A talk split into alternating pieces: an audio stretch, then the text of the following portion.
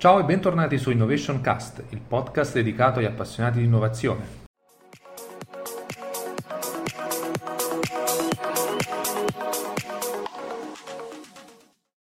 Buongiorno a tutti, ciao a tutti e benvenuti eh, a quest'altro appuntamento dedicato per esplorare lo smart working. Andremo a, appunto, a approfondire un po' tutto il, eh, ciò che riguarda il mindset e le competenze legate allo smart working e lo faremo andando a eh, un po' ehm, vedere quelli che sono eh, tre, tre macro, macro, argomenti che affronteremo insieme a Carlo.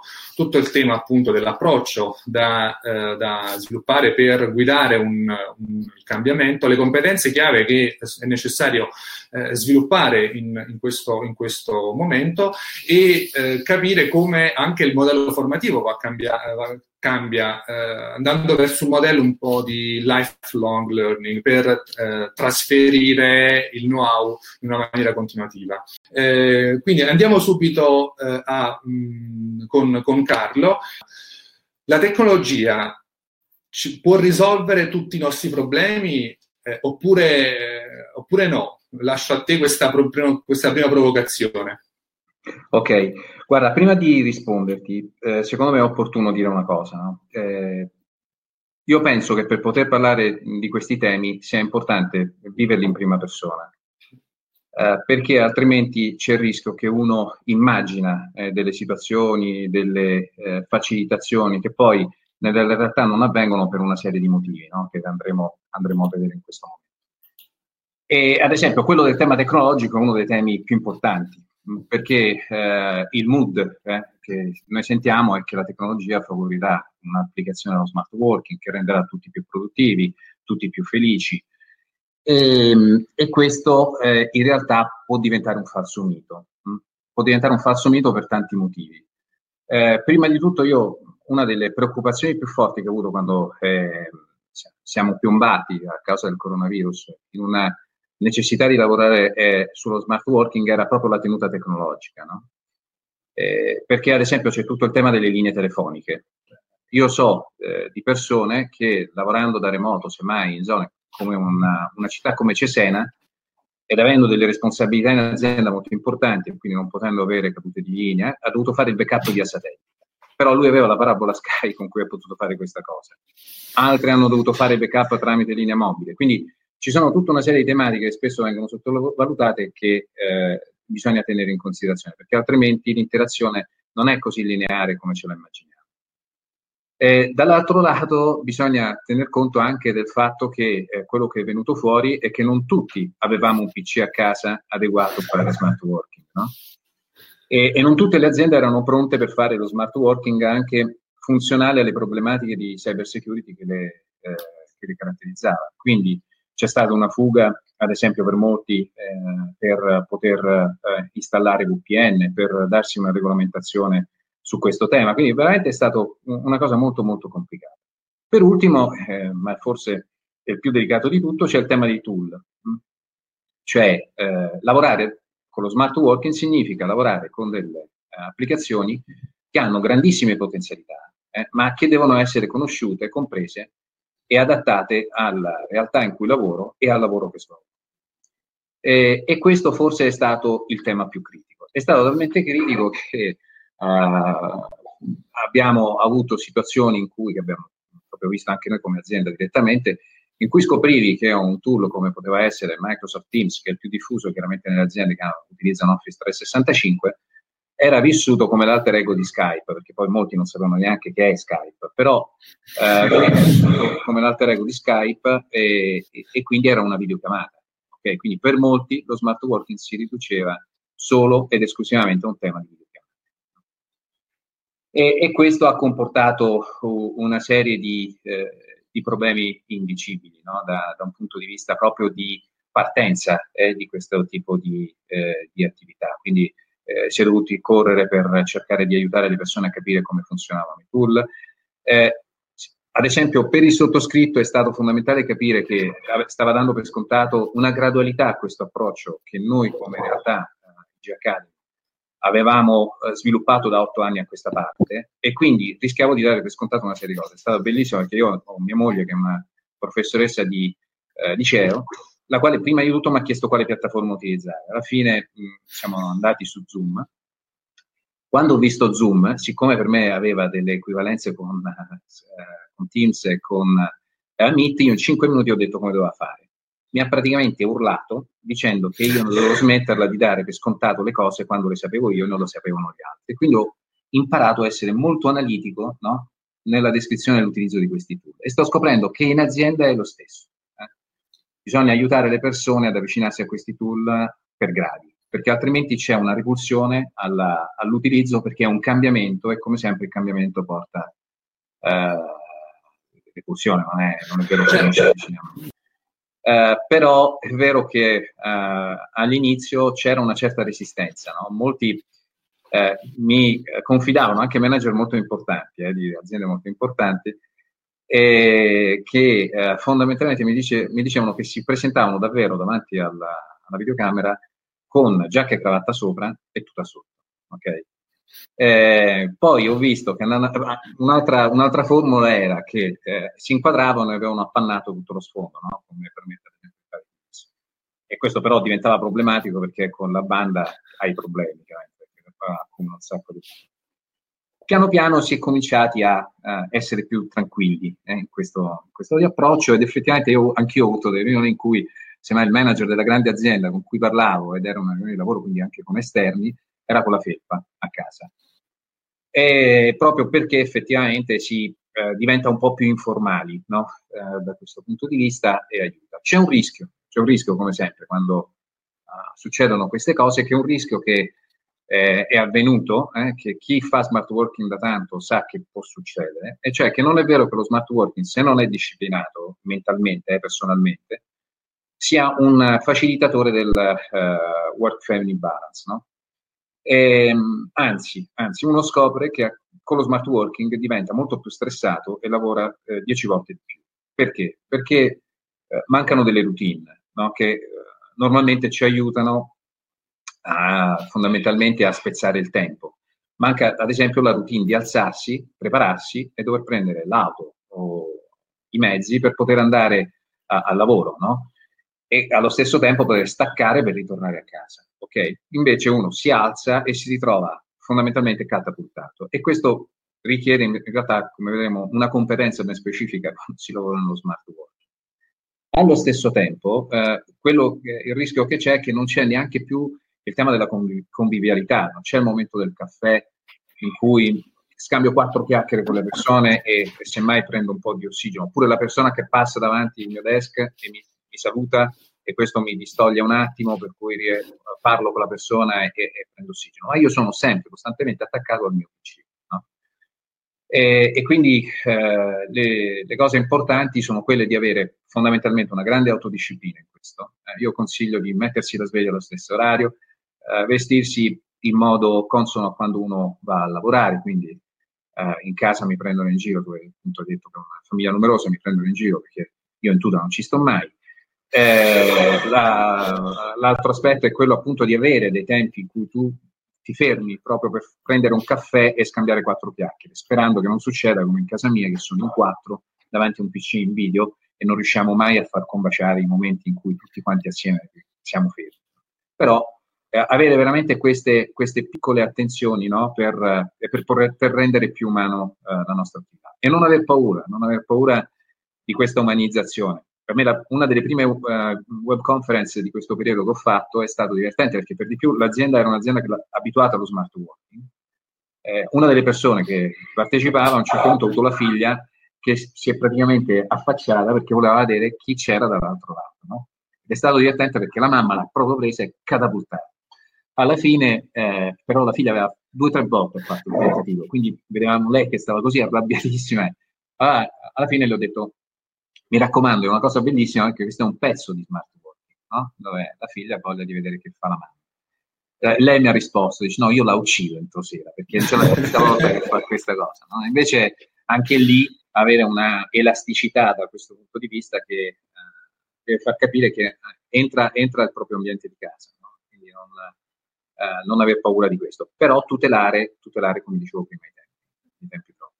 Sì, perché stiamo, stiamo, vivendo un totale cambiamento eh, nelle nostre eh, anche nelle nostre giornate che eh, comunque mh, è difficile poi gestire anche gli spazi all'interno della, della, della propria casa, si patisce molto il non avere una, una sorta di, di, ufficio in casa, perché ehm, su questo io eh, ci, ci, voglio ritornare eh, più volte eh, che eh, quello che stiamo vivendo ora non, non, è lo smart working, perché lo smart working permette una, una maggior flessibilità tra i momenti di ufficio e i momenti eh, che vengono fatti invece altrove, che possono essere a casa, co-working, presso il cliente d'ufficio, eccetera. Appunto, cioè, quali competenze dobbiamo sviluppare per traghettare, guidare questo cambiamento, questo percorso verso lo smart working?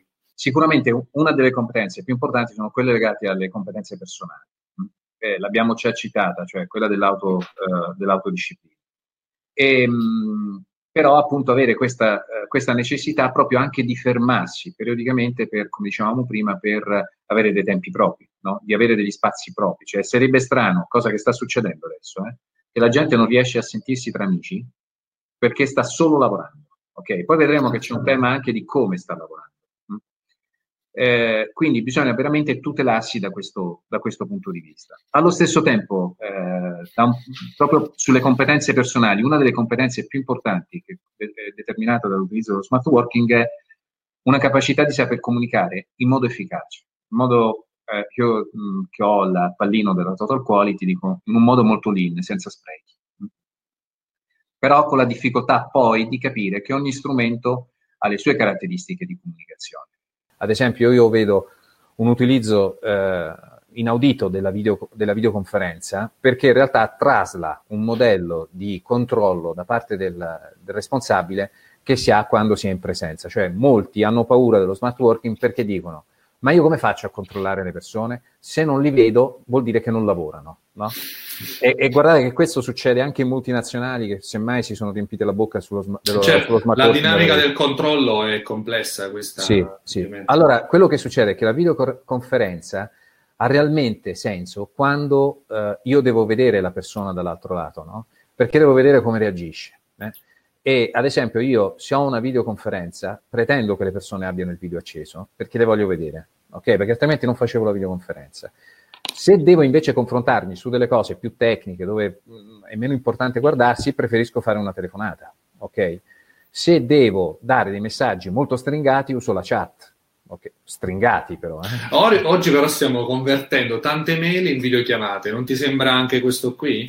È questo. Cosa, è il tema del controllo, penso sia infatti, è, è, è, proprio questo, no? Perché non si conoscono gli strumenti di comunicazione, non si conoscono gli strumenti di co-working e quindi si ha paura di perdere, di perdere il controllo. Però in termini eh, anche di leadership, no? eh, scusa, finisco col, con la persona, in termini metodologici, quello che eh, sta, sta succedendo è che cambia anche l'approccio del lavoro, cioè noi che lavoriamo in casa abbiamo il, l'obbligo anche, la responsabilità anche di trasformare il nostro lavoro in una banca del tempo, cioè vado lì, timbro ingresso e timbro l'uscita, a un uh, approccio invece per obiettivi. Okay? Questo significa che devo avere un setting per il problem solving, devo avere chiaro chi è il mio cliente, che non è solo il cliente finale esterno del servizio che noi eroghiamo, ma può essere il mio capo in alcuni momenti, il mio collega in altri, o un mio collaboratore, no? eh, il mio vero cliente, e quindi devo capire qual è l'output che, che si attende e fornirglielo. Mm?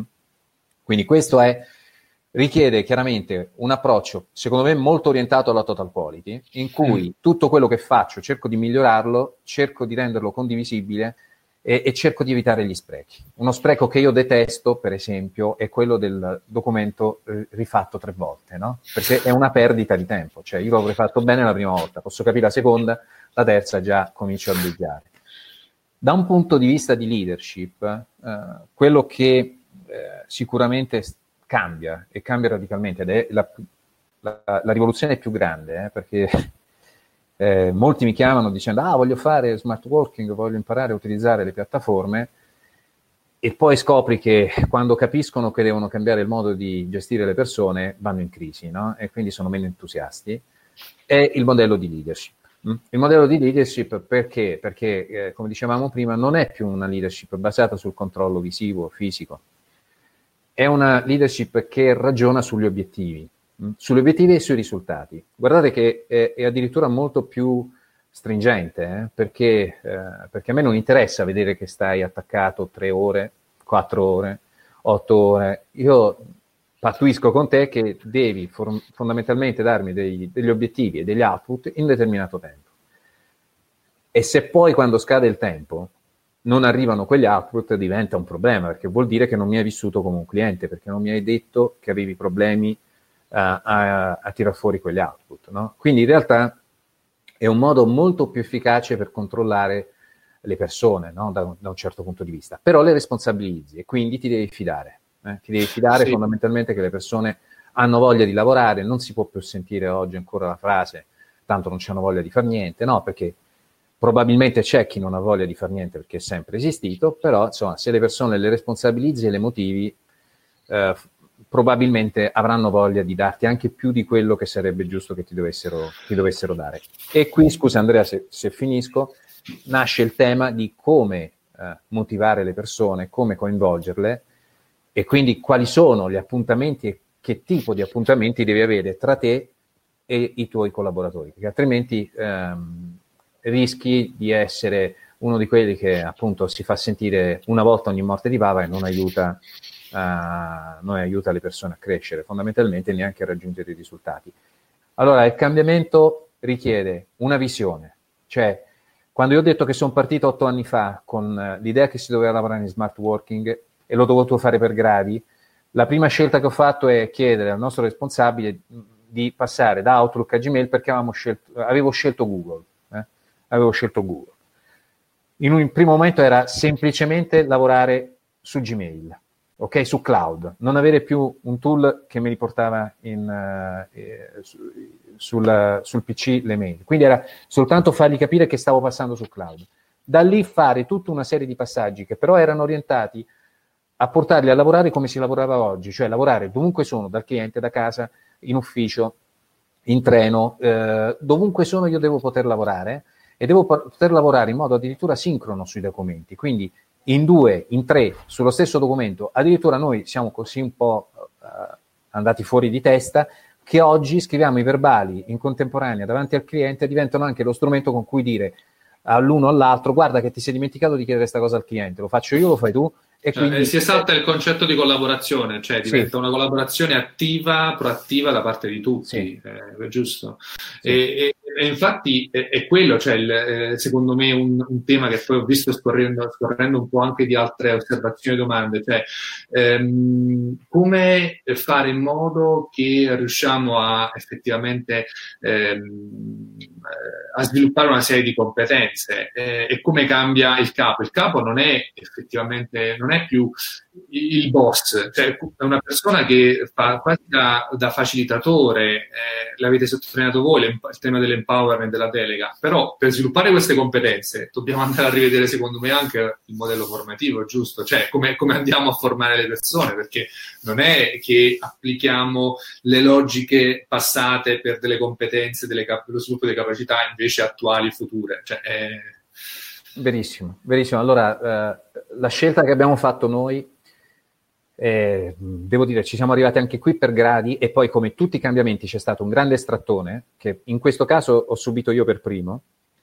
Eh, normalmente deve essere il responsabile a dare il grande strattone, eh, che è stato il coronavirus. Nel senso che noi era un po' di tempo che ci eravamo avvicinati al mondo delle piattaforme e le stavamo utilizzando per noi. Stavamo utilizzando le piattaforme anche per facilitare alcune cose in termini di didattica, no? Io sono uno di quelli che per primo ha visto l'e-learning perché in un'azienda dove lavoravo pre- precedentemente ho, sono stato una delle cavie del consorzio Nettuno sul doppino, no? E anche qui su cose che tu non hai visto, io avevo il modem che cantava, faceva il canto della balena e, ed era una cosa orribile vedere il consorzio Nettuno sul doppino di rame. E qui sono, ho visto tanti tool immersivi, tante cose. Tool immersivi che ad esempio penso molto utili per, la forma, per l'addestramento uh, professionale, ok?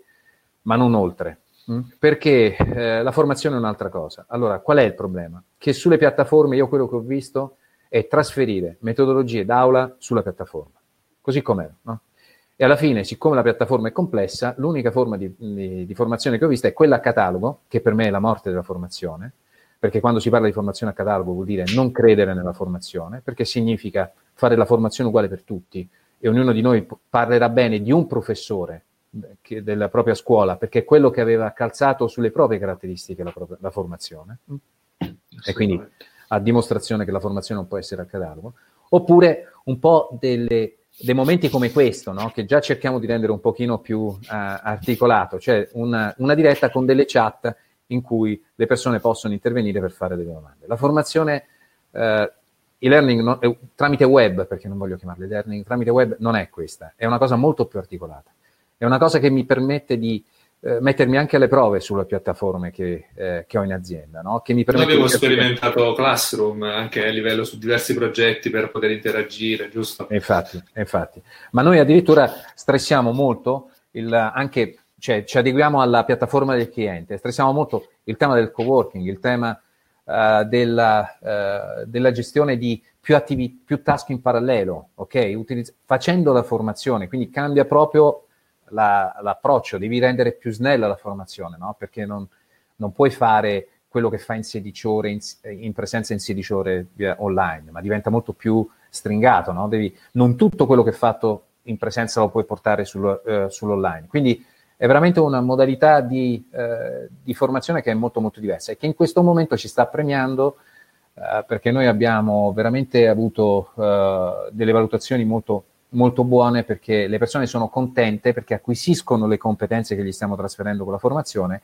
ma stanno imparando a utilizzare anche meglio gli strumenti che utilizzano per lavorare normalmente. Quindi questo è un pochino la, la, l'approccio no, modificato, cioè noi abbiamo dovuto ripensare completamente tutto in funzione del, del tool e degli obiettivi, eh, degli obiettivi che avevamo in testa, cioè che cosa vogliamo che le persone sappiano fare alla fine dei nostri interventi, ok? Da come si tiene una riunione in webinar, e quindi con tutto il suo galateo, a uh, tutto il resto. Insomma. Io penso che in questo momento è obbligatorio per tutti uh, invece ritrovare quella speranza che porta a sognare, perché dai sogni poi vengono fuori sempre idee innovative e opportunità che uno neanche poteva immaginare. Quindi uh, io penso che veramente siamo di fronte, come al solito, a un, una doppia faccia della Luna e dobbiamo concentrarci il più possibile su quella illuminata per capire come reinventare i nostri lavori, come riadattare i nostri eh, comportamenti proprio a queste nuove situazioni. Speriamo vi sia piaciuto e che vi sia stato di ispirazione. Continuate a seguire Innovation Cast.